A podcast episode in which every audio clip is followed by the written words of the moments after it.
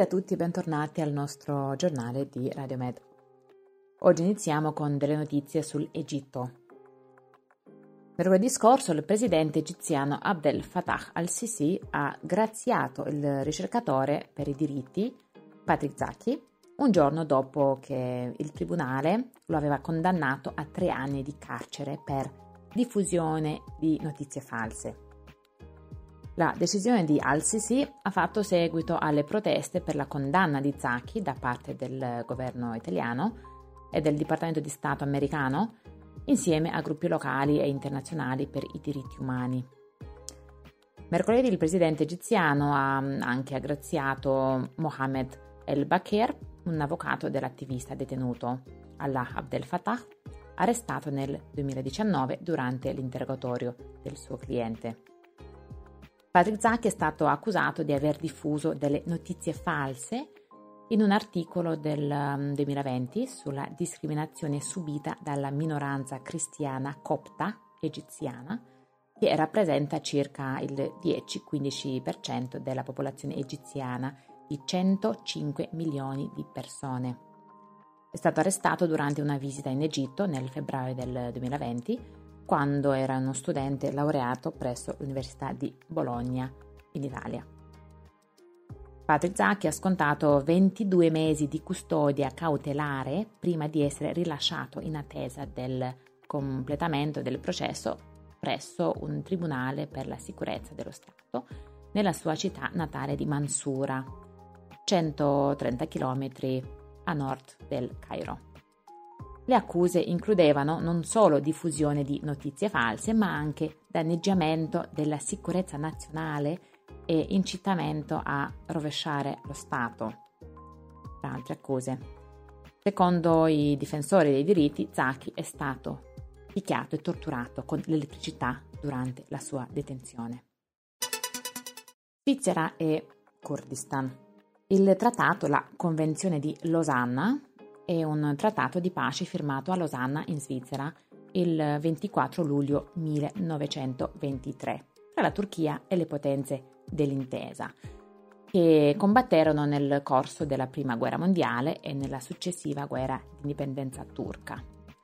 Il trattato pose fine al conflitto greco-turco e ridisegnò i confini stabiliti dal Trattato di Sèvres, imponendo nuove frontiere tra Grecia, Bulgaria e Turchia, oltre a determinare la fine di ogni pretesa turca su Cipro, Regno dell'Iraq e Siria. In occasione del centesimo anniversario del Trattato di Losanna, tra il 22 e il 23 luglio del 2023, si è tenuta a Losanna, in Svizzera, una conferenza con la partecipazione di partiti e organizzazioni curdi, accademici, avvocati e intellettuali, rappresentanti di gruppi religiosi e di diverse etnie. Sono stati sottolineati i risultati del sinistro Trattato di Losanna, firmato cento anni fa, che ha negato il popolo curdo e i suoi diritti e sono state formulate proposte e decisioni. Alla conferenza le Nazioni Unite sono state invitate a collocare una forza di mantenimento della pace tra Rojava e Turchia e al governo turco è stato richiesto di mantenere le sue promesse nei confronti dei non musulmani, senza discriminazioni, gli yazidi sono un elemento essenziale del popolo curdo. Ci vuole l'accettazione mm, nella categoria delle minoranze non musulmane, concedendo i diritti a greci, armeni, siro-caldei, yazidi, yaresan e curdi aleviti. Inoltre verrà svolto un lavoro forte e collaborativo per garantire la rappresentanza del Kurdistan alle Nazioni Unite e verrà istituita una commissione internazionale comprendente rappresentanti del popolo del Kurdistan sotto l'egida delle Nazioni Unite, una commissione per sviluppare le relazioni con gli stati che sono parti del Trattato di Losanna e per creare e attuare vie pacifiche e di dialogo per trovare delle soluzioni congiunturali. Nei cent'anni del Trattato di Losanna sono stati commessi crimini di genocidio e massacro contro il popolo di Kurdistan.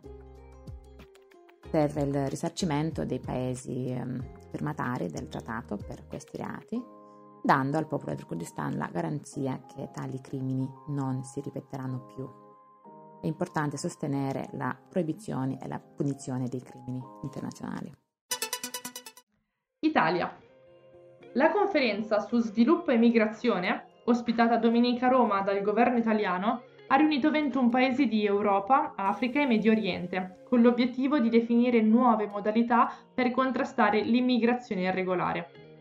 Il governo italiano ha affermato in una nota che la conferenza mira a governare il fenomeno migratorio, contrastare il traffico di esseri umani e promuovere lo sviluppo economico sulla base di un nuovo modello di collaborazione tra Stati. Al tavolo si sono seduti i rappresentanti dei paesi di arrivo dell'Europa meridionale, Italia, Grecia, Cipro, Malta, Spagna assente, i paesi del Nord Africa che si affacciano sul Mar Mediterraneo, dal Marocco passando per Algeria, Tunisia e Libia fino all'Egitto, vari paesi del Medio Oriente, non solo Libano e Giordania, che risentono pesantemente dei movimenti dei profughi, ma anche Emirati Arabi Uniti e Arabia Saudita. Mauritania, Niger ed Etiopia sono stati rappresentanti dell'Africa subsahariana. La conferenza è stata arricchita dalla presenza della Presidente della Commissione europea, Ursula von der Leyen, e dal Presidente del Consiglio europeo, Charles Michel, oltre che della Banca Mondiale, del Fondo Monetario Internazionale e della Banca Europea di Sviluppo. Ma l'ospite d'onore è stato il presidente tunisino Kay Said. Il processo di Roma è stato il nome che la Meloni ha dato al suo ambizioso piano per espandere questo modello, con l'applauso di von der Leyen che spera che l'accordo Unione Europea-Tunisia venga emulato altrove. Questo processo di approfondimento della cooperazione nord-sud è programmato da diversi anni e dovrebbe svolgersi su un piede di parità, secondo Meloni, che vuole vedere efficace ovunque l'accordo Tunisia, ovvero lo scambio di risorse per lo sviluppo economico a sud del Mediterraneo in cambio dell'interruzione della migrazione irregolare. Invece, il capo del governo italiano ha promesso più immigrazione irregolare dei paesi disposti a cooperare più fondi per il loro sviluppo economico, più fondi per l'istruzione. Tuttavia, come ha spiegato, essere su un piano di parità significa che i paesi donatori non dovrebbero rivendicare il diritto di decidere come i beneficiari utilizzano le risorse. E questo significa pure che l'Italia e l'Europa non prendono troppo sul serio le questioni dei diritti umani. Durante la conferenza non sono state prese decisioni che fossero di natura operativa neanche lontanamente. Solo gli Emirati Arabi Uniti hanno promesso 100 milioni di dollari. Inoltre, gli Stati partecipanti hanno concordato di continuare il processo di Roma con una conferenza dei donatori, probabilmente in ottobre. Secondo la dichiarazione finale dovrebbe svolgersi a Tunisi. In concomitanza del vertice tra il governo italiano e diversi capi di Stato africani, Refugees in Libia e Mediterranea Saving Humans hanno promosso il Africa Counter Summit, un controvertice che ha visto la presenza di portavoce e attivisti e attivisti rifugiati provenienti da diversi paesi dell'Africa, Sudan, Sud Sudan, Tunisia, Egitto, Marocco, Gambia, Burkina Faso, Niger, Eritrea, Benin e Senegal. La disamina dei memorandum degli accordi militari e commerciali tra Unione Europea e Italia che sostengono i regimi dittatoriali e antidemocratici dei paesi rivieraschi del Mediterraneo e dei paesi subsahariani in cambio del blocco in stato di detenzione di donne, uomini, bambine e bambini, è stata al centro della giornata di lavoro del Counter Summit. Africa Counter Summit, niente accordi sulla nostra pelle, ha avuto il preciso scopo di contrapporre alla narrazione governativa sul Mediterraneo e sull'Africa, narrazione basata sul sistematico occultamento della violazione dei diritti umani operata dai regimi al potere in questi paesi, le dirette testimonianze di persone che ci sono nate e sono state costrette a fuggire a causa delle insostenibili condizioni di vita. Vi ringraziamo per averci ascoltato e per dedicare un po' di tempo all'attenzione verso i temi della migrazione. Il giornale radio di Radiomed è un prodotto legato alla piattaforma Mediterranea Saving Humans ed è prodotto dal gruppo di Radiomed. Grazie ancora per averci ascoltato, un caro saluto e alla prossima.